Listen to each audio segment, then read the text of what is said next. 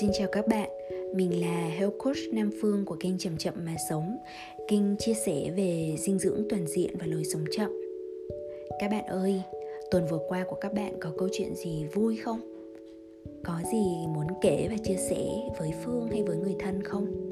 Bản thân Phương thì luôn luôn có những cái câu chuyện muốn chia sẻ cùng với các bạn Tuy nhiên trước khi hôm nay kể cái câu chuyện à, của tuần này thì Phương muốn gửi đến các bạn quên. À, Phương không muốn để dành đến cuối của podcast nữa bởi vì Phương rất là háo hức và sợ rằng là quên mất. Khi mà thu âm cái podcast này thì lời mời của Phương là à, mời các bạn học thử ba cái lớp học của Phương vào thứ tư, thứ năm, thứ sáu của ngay tuần này. Tức là podcast ra mắt vào thứ ba đúng không? Vậy thì chúng ta sẽ có những cái lớp học thử.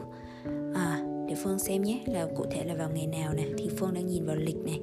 Thì uh, các bạn sẽ nghe podcast vào ngày à, mùng 3 à, thứ ba ngày mùng 3 vậy thì ba cái lớp học thử sẽ là thứ tư thứ năm thứ sáu. Và đây sẽ là chuỗi những cái nội dung mà Phương muốn trò chuyện liên quan đến uh, cái cách mà chúng ta có thể nhìn mình ở trong một cái khoảng thời gian của các mốc quá khứ hiện tại và tương lai. Chúng ta sẽ muốn ôn lại và nhìn nhận lại ghi nhận những cái gì diễn ra ở trong quá khứ để không bị mắc kẹt vào nó hay không còn quá nuối tiếc. Mình gói lại những cái gì mà mình đã trải qua. Ở trong cái phần hiện tại mình cũng ghi nhận những cái gì diễn ra bên trong mình và mình đối xử với bản thân mình với những cái sự thật ở bên trong như thế nào. Và uh, cái tiếp theo nó sẽ là về tương lai.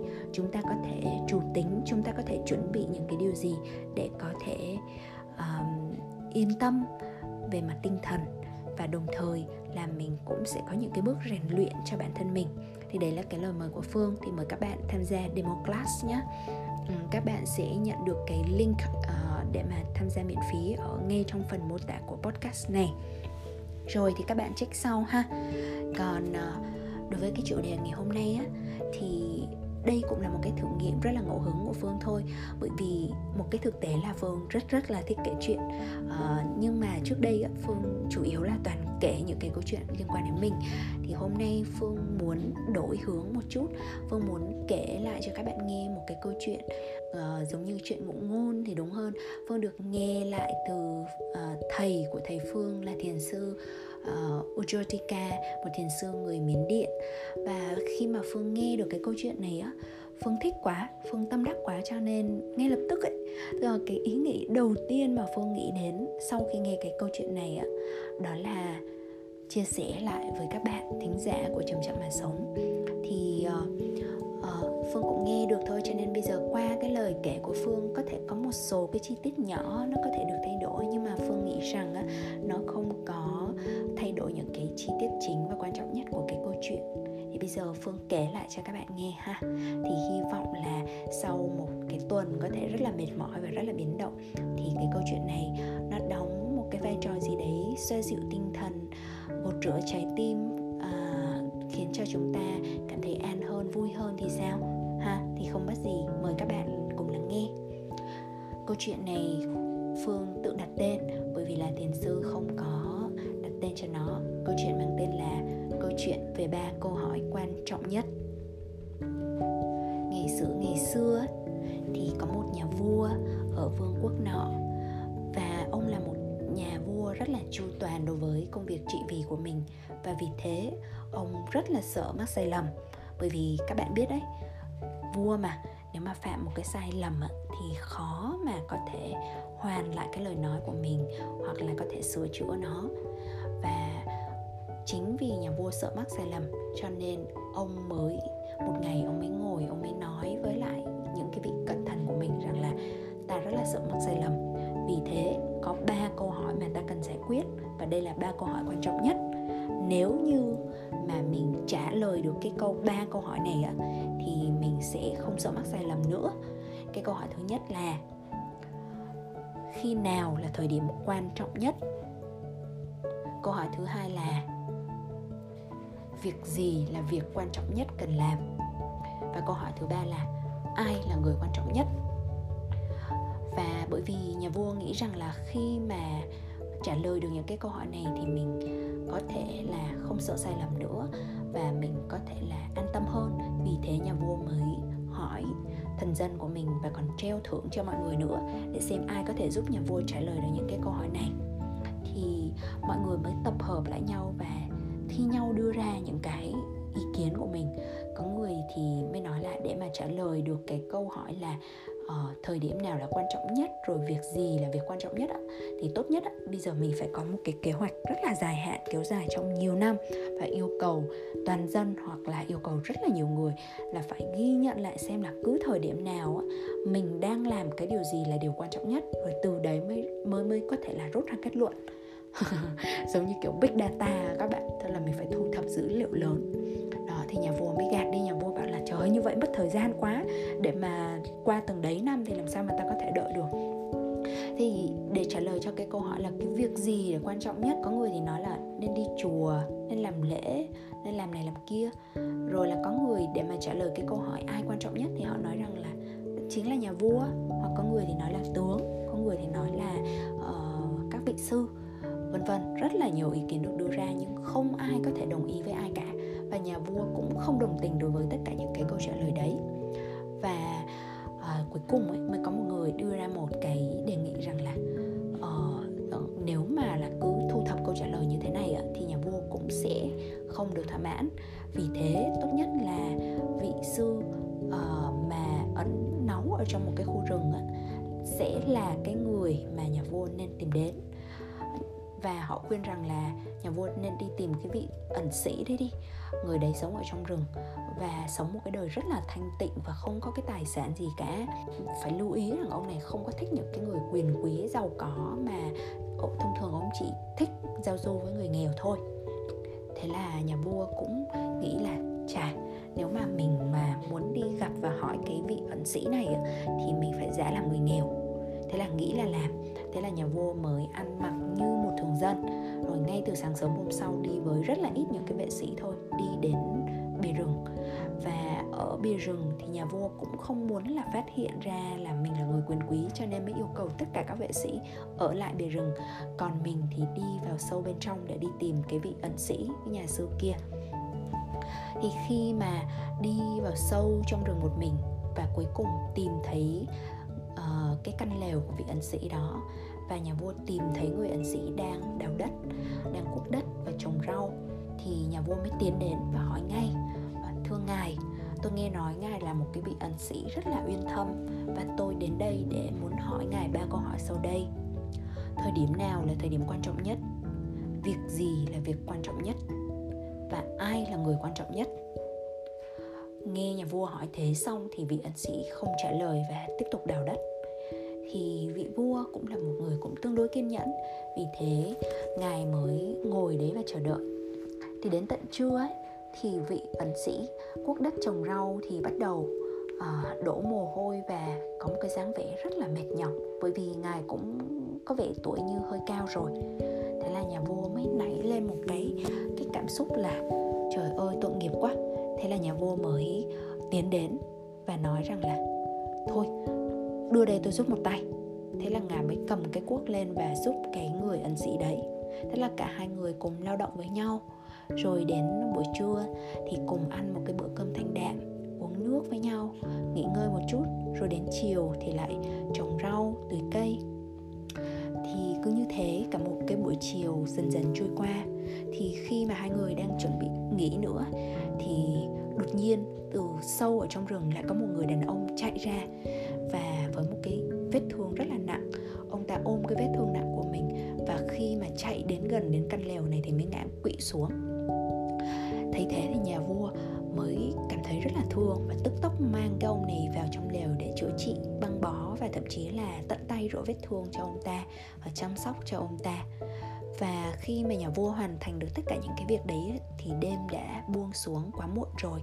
Vì thế mà nhà sư không thể đi ra khỏi rừng được nữa. Cho nên cả ba người, bao gồm là vị ấn sĩ, nhà vua và người đàn ông bị thương kia ngủ lại ở trong lều của vị ấn sĩ. Và sáng sớm hôm sau ấy, thì nhà vua nhận ra rằng là à đã đến lúc trở về rồi. Tuy nhiên, bởi vì nhà vua chưa có cái câu trả lời cho nên là nhà vua mới dự định là đi tìm gặp cái vị ẩn sĩ lần cuối để xin có được cái câu trả lời của ông. Nhưng trước khi cả khi mà gặp vị ẩn sĩ thì nhà vua lại nhớ đến cái người đàn ông mà bị uh, có cái vết thương mà hôm qua mình đã cứu giúp. Vì thế nhà vua mới quay qua và tìm ông ta và xem ông ta bị thương như thế nào. Thì khi mà ông ta tỉnh lại và nhìn thấy nhà vua thì ông ta ngay lập tức nói rằng là, xin người hãy tha thứ cho tôi. Nhà vua rất là ngạc nhiên. Nhà vua liền hỏi, hả? Tại sao? Tại sao lại cầu xin sự tha thứ của tôi? Thì ông này mới nói một cái câu rất là bất ngờ. Ông ấy nói rằng, thực ra tôi đến để giết bệ hạ. Ngài đã lấy hết tài sản của anh trai tôi, đã giết anh trai tôi. Tôi đã đến đây để báo thù. Lúc mà ngài đi vào rừng tôi nhận ra ngài. Cho nên tôi đã đợi đến lúc mà ngài quay trở về thì tôi sẽ ám sát. Nhưng mà đến tận buổi chiều rồi không thấy ngài đâu, cho nên tôi mới đi ra khỏi nơi ẩn nấp. Nhưng khi ra khỏi nơi ẩn nấp thì ngay sau đó tôi bị đâm bởi vệ sĩ của ngài. Và tôi phải chiến đấu và may mắn mà chạy thoát. Tôi chạy vào rừng. Khi mà tôi gặp ngài, thì ngài đã cứu tôi và tôi nhận ra rằng ngài đã trở thành ân nhân của tôi. Chính vì ngài đã trở thành ân nhân của tôi, cho nên tôi sẽ làm bất cứ thứ gì về ngài, thậm chí có thể chết về ngài. Nghe thế thì nhà vua vô cùng kinh ngạc. Và mặc dù là nhà vua cũng không còn nhớ được là tại sao mình đã lấy tài sản của cái người anh kia và giết cái người anh kia, nhưng nhà vua liền lập tức xin lỗi. Nhà vua nói rằng là, tôi rất xin lỗi vì đã giết anh trai của anh, lấy tài sản của anh trai của anh. Bây giờ tôi có thể trả lại toàn bộ cái tài sản đó. Sau khi mà nhà vua trấn an cái người kia như vậy, thì nhà vua liền đến tìm gặp cái vị ẩn sĩ. Nhà vua nói rằng là, thưa thầy, hôm qua thầy vẫn chưa trả lời cho cái câu hỏi của tôi. Vị ẩn sĩ liền nói, tôi đã trả lời rồi đấy thôi.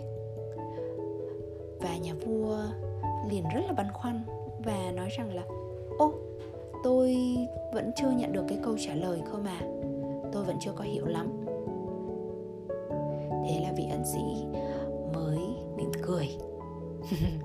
Kể đến đây thì uh, phương đố các bạn đoán xem là tại sao cái vị ẩn sĩ lại nói rằng là đã cho nhà vua cái câu trả lời rồi trong khi thực ra là nhà vua chưa có nhận được cái cái câu trả lời về mặt lời nói của vị ẩn sĩ.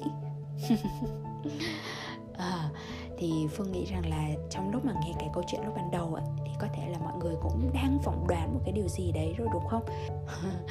Và phương nghĩ rằng là đây sẽ là một cái câu chuyện rất là thú vị đấy.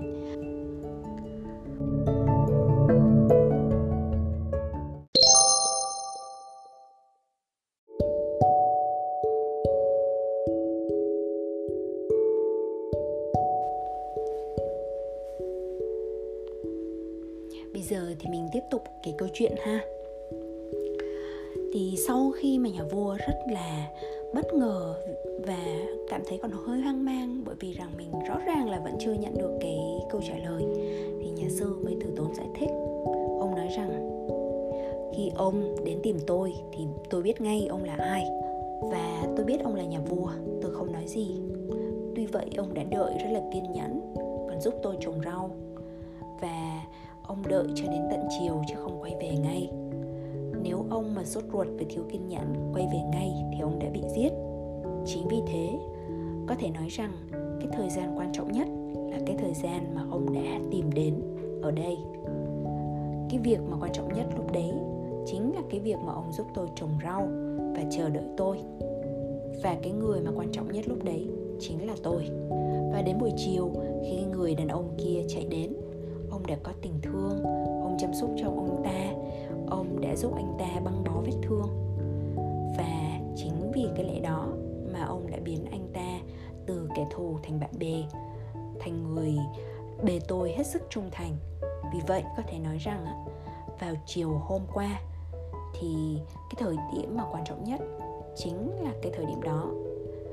Cái người mà quan trọng nhất chính là người mà cần được giúp đỡ, chính là người đàn ông kia và dĩ nhiên, hành động mà quan trọng nhất lúc đấy ông cần làm chính là chăm sóc anh ta. Và mặc dù đấy chỉ là hai cái ví dụ thôi, nhưng mà nó có thể tương tự trả lời cho tất cả mọi lúc, tất cả mọi chuyện ở trong tất cả những cái vấn đề trong cuộc sống. Đó là cái thời điểm quan trọng nhất, là thời điểm ngay bây giờ. Ngay lúc này, cái việc mà quan trọng nhất cần làm đó là chính cái việc mà ta đang làm. Và những cái người mà quan trọng nhất chính là bất cứ ai đang ở cạnh bên ta, đang ở xung quanh ta, đang ở trước mặt ta.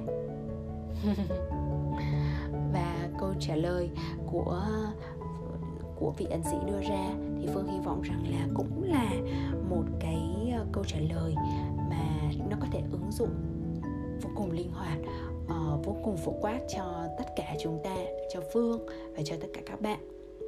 Thì bây giờ nhá uh, chúng mình hãy thử lặp lại cái cái câu trả lời ở trong tâm trí của mình thôi. Bởi vì phương không có nghe được các bạn nói những cái gì. Nhưng mà phương sẽ hỏi lại các bạn ba cái câu hỏi đấy và phương hy vọng rằng là nghe đến đâu các bạn có thể lặp lại cái câu trả lời thì thầm ở trong đầu mình. À, hoặc là một cách phổ quát là trong chính cái tình huống uh, mà mình đang có. Rồi thì bây giờ các bạn hãy tự trả lời nhé. Cái thời điểm nào là thời điểm quan trọng nhất? Cái việc gì là việc quan trọng nhất?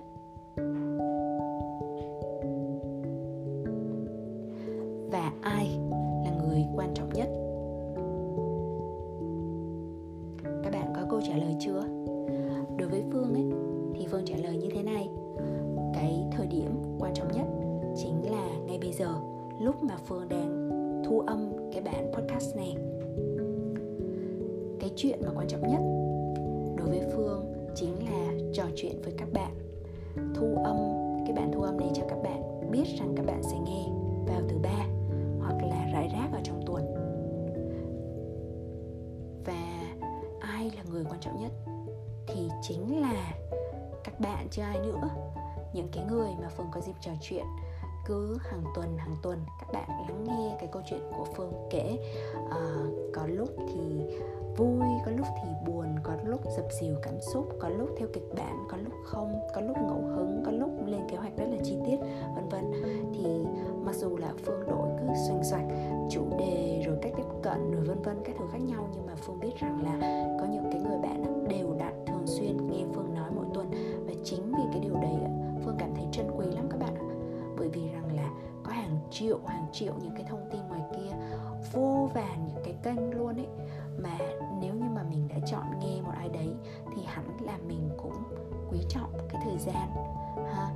Và nếu theo cái câu chuyện mà uh, phương vừa kể cho các bạn ạ thì thực sự trong cái lúc này á lúc mà các bạn lắng nghe phương thì phương là người quan trọng nhất đối với các bạn. À, cái việc mà lắng nghe podcast là cái việc quan trọng nhất. Và cái thời điểm mà nghe podcast quan trọng nhất chính là bây giờ này. Đó thì ờ, phương thấy vô cùng vui khi mà nghĩ đến cái chuyện này. Mình được là một cái trọng tâm hoặc thậm chí không cần là trọng tâm mà chỉ là một cái phần nào đấy mà nó được thu xếp để được khớp để được khít vào trong cái cuộc sống bận rộn của một ai đó. Thì phương cảm thấy là mình đã rất là vinh dự rồi và rất là vui rồi. Thì đấy là cái câu chuyện mà phương muốn kể cho các bạn vào tuần này. À, thì phương rất rất rất là hy vọng các bạn sẽ mang cái câu chuyện này vào trong cuộc sống của mình. Giống như phương giống như uh, người kể chuyện lúc ban đầu là thiền sư uh, Sajiro Ujotika và ngài Ujotika có nói rằng á, là đấy là một cái câu chuyện mà ngài đọc từ năm 15 tuổi. Nhưng vào cái thời điểm mà ngài kể lại uh, và uh, Phương nghe được là lúc ngài 67 tuổi gần 70 tuổi rồi. Nhưng mà ngài uh, vẫn còn rất là ấn tượng đối với cái câu chuyện đấy vẫn còn nhớ mãi. Và ngài kể và ngài cũng nói rằng là ngài rất là vui rất là hoan hỷ khi được kể cái câu chuyện này lúc đấy chính những cái người là nghe là người quan trọng nhất. Và cái thời điểm quan trọng nhất là cái thời điểm mà ngài đang kể chuyện. Và dĩ nhiên là cái việc quan trọng nhất chính là cái việc mà hiện diện ở bên cạnh những cái người đấy kể chuyện cho họ nghe và nhận được cái niềm vui à, cái sự hào hứng hay là những cái nguồn năng lượng tích cực à, được à, tạo ra xung quanh cái câu chuyện đấy. Thì hôm nay mình kết thúc chỉ với những uh, điều như thế thôi. Mong cho các bạn là có ngày thật vui và đêm thật yên. Đừng quên nhận quà ở trong mô tả podcast ha. Chào tạm biệt và hẹn gặp lại các bạn.